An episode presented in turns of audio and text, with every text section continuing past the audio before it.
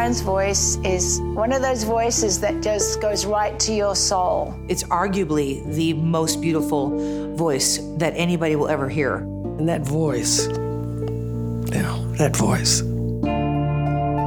Perfection is just about impossible, but that's always in my mind, you know. There was a very loving, happy part to her, and then there was a kind of a darkness there.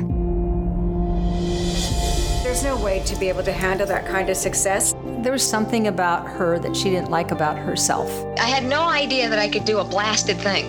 She definitely battled her self-image. She never had a successful romantic relationship. Love is something that I think everybody in this world has to have, and without it, you're not worth anything.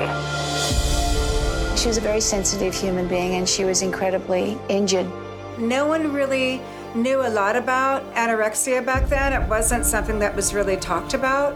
When I got sick, it scared the hell out of me, man. I said, whoa, down to the old 89 pounds there. My God, Karen, what did you do to yourself? You don't really know when you step over that line.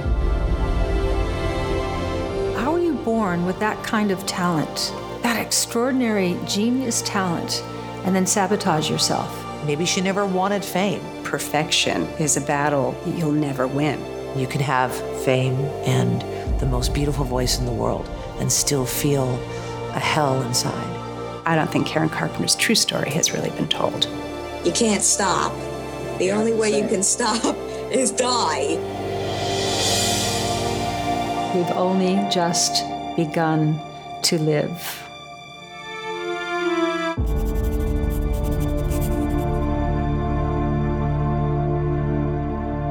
What's up, everybody? This is Fred Ricciani. We have right here on the line a very special guest. He's a writer, producer, critically acclaimed author, educator, and he is one of the filmmakers behind Karen Carpenter Starving for Perfection, the new documentary coming out on the late, great Karen Carpenter. We're talking to the incredibly talented producer and writer, Randy Schmidt. Randy, thank you so much for the time. How's everything going?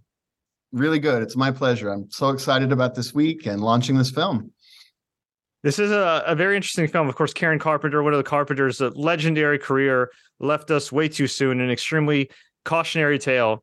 You know, as our publicist told us, I mean, you're like the Karen Carpenter whisperer. I mean, you have so much information on her. You've covered her before, done a book as well. But why was this the right time to put out this documentary? I was approached almost 4 years ago now by the head of production, or the head of the company actually, at AMS Pictures in Dallas. And since I'm located in Denton, he had just up the road from Dallas. He had heard that the Karen Carpenter guru or whisperer, whichever one you want to call it, was just up the road. And they do a lot of programming for mostly for television, for HGTV and Reels and different, lots of different networks. And they've done a few standalone documentaries over the years. And he just said, hey, how do you think we can work together and find a new way into Karen's story, or bring it, you know, to a new generation of viewers and fans, hopefully, too. So it's been about 3 years of work. Of course, COVID happened in the middle of that and kind of shut things down for a while. But it's been a really exciting time to get to interview people, kind of an extension of my book. My book, Little Girl Blue, The Life of Karen Carpenter, came out almost 13 years ago. And what we've really done with this documentary, it's not really based upon the book, but it's sort of like we took certain themes from the book and expanded upon them.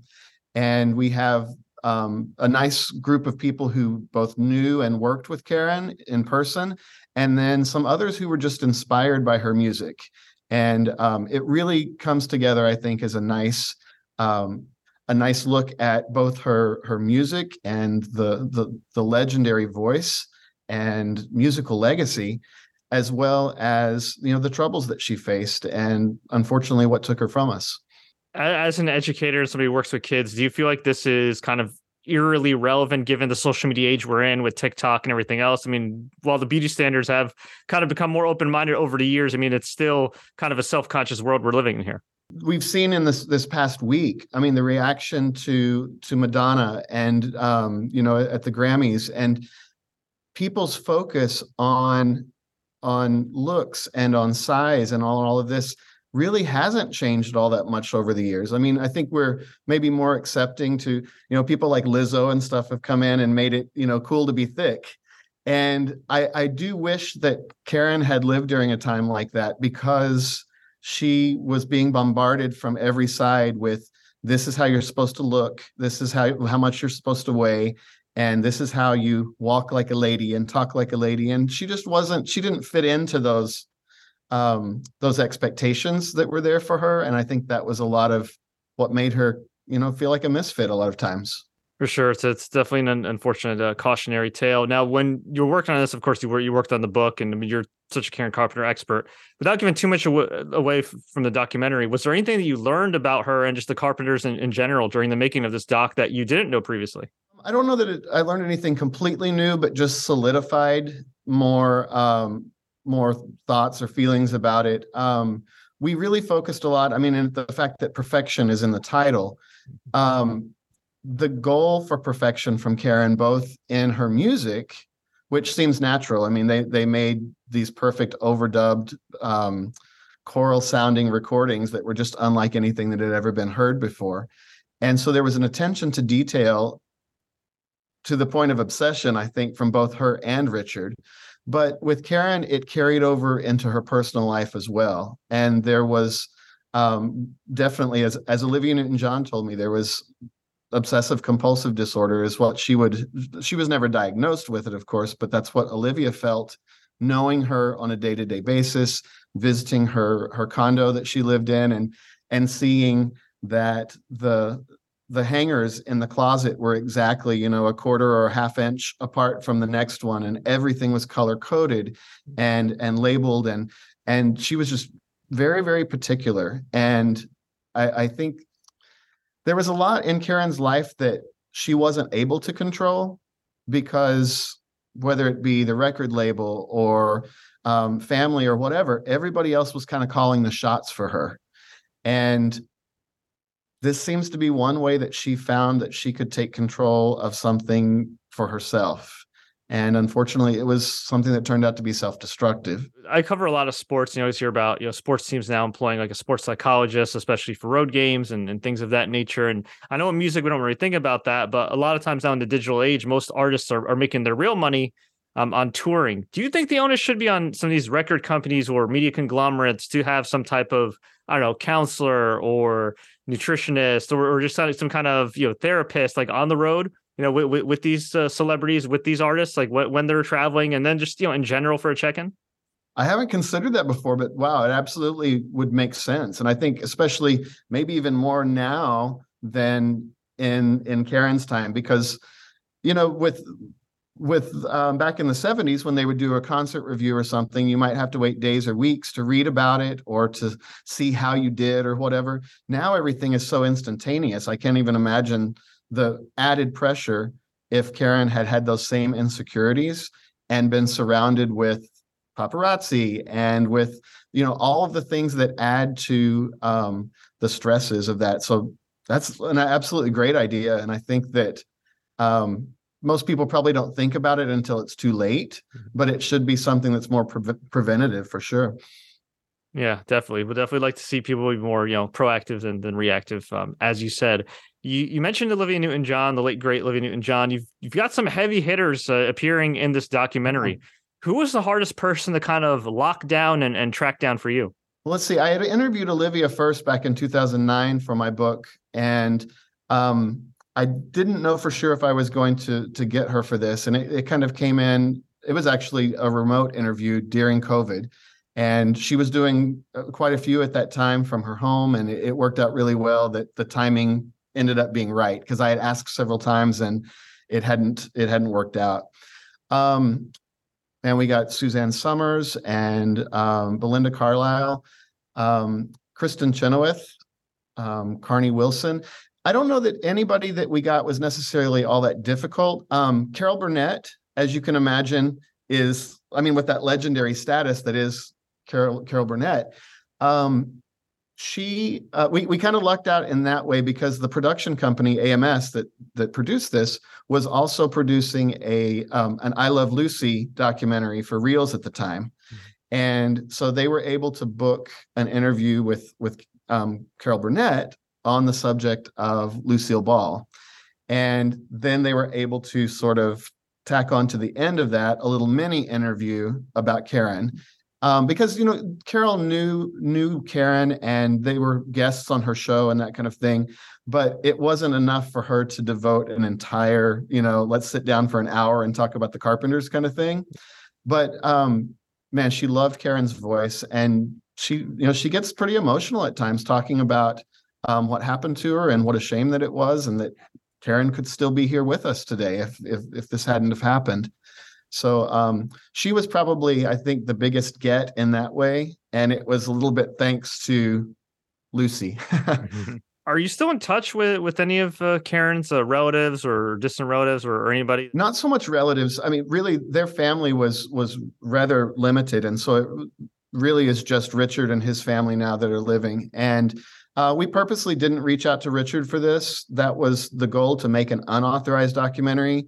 And as the documentary itself discusses, the control issues from the family in the past and the whitewashing of the story at times to kind of get their version of it across. And we weren't looking for editorial control or anything like that. So we didn't approach Richard.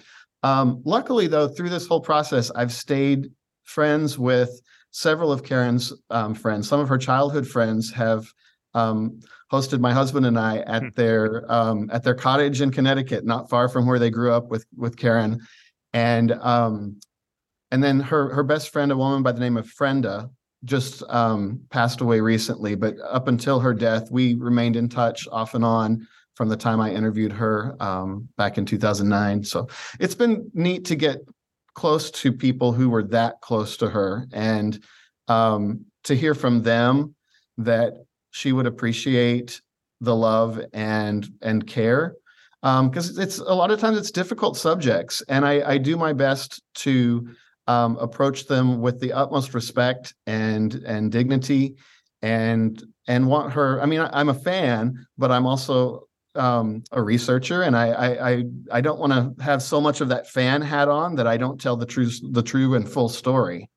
And that was a point that I got to with right before Little Girl Blue, the book was being finished up. I realized I can't write this as a fan hoping to please Richard Carpenter or something and get his blessing on this. I got to tell the real story. And a lot of these friends came out of the woodwork and really helped me to do that. And I love that about the documentary and just your work in general. Like, yeah, you mean it wasn't like exploitative or anything. You handled it with delicacy, but you did tell the real story. Like, hey, this is really what happened. This is what she was really dealing with. These are the real pressures. And, you know, this is a story that, while it's unfortunate that happened, you know, it's an important one to tell because, you know, it can, who knows, it can help somebody else, right? Mm-hmm. Absolutely. And I'm glad that came across, because that's definitely the intention, and everything behind this has been with the utmost care for the subject matter. We really do appreciate your time, Randy, and it's been a pleasure talking to you about this documentary. It was a pleasure checking it out. I hope everybody does. Before we let you go, where can we find you online, and where can we find this documentary playing next? The documentary has a site that'll be, I'm not sure if it's live yet or not, but it's KarenCarpenterDoc.com.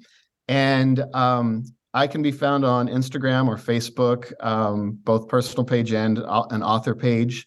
And what was the last question? Did you ask about where they can find a documentary next? The documentary. At this point, it's going to be hitting several different film festivals. We open this weekend with the world premiere at the Santa Barbara International Film Festival. It'll be going to Sedona after that, and then several others in the near future. So until this gets a distribution deal, it'll probably be kind of crisscrossing the country here and there at random festivals and hoping it gets some good attention. And I appreciate you helping with that. Hey, happy to. And hey, I'm a great documentary. I'm sure it'll get distribution at some point. And bonus question for everybody watching this or listening to this, if they're not convinced by now, why should people watch Karen Carpenter Starving for Perfection? I think this is such a balanced look at both her life and music. You know, a lot of times we just get one or the other. We either get an all music documentary and don't learn that much about Karen as a person, or we get something that is so far in the other direction that it's sensationalized and exploitive in the way, you know, in terms of her eating disorder and that sort of thing. So I think, and I hope that it shines through in the documentary that this is a balanced look at who Karen was as an artist and as a person, and both the triumphs and the tragedies. And I think that's probably it. So I hope people take away from this.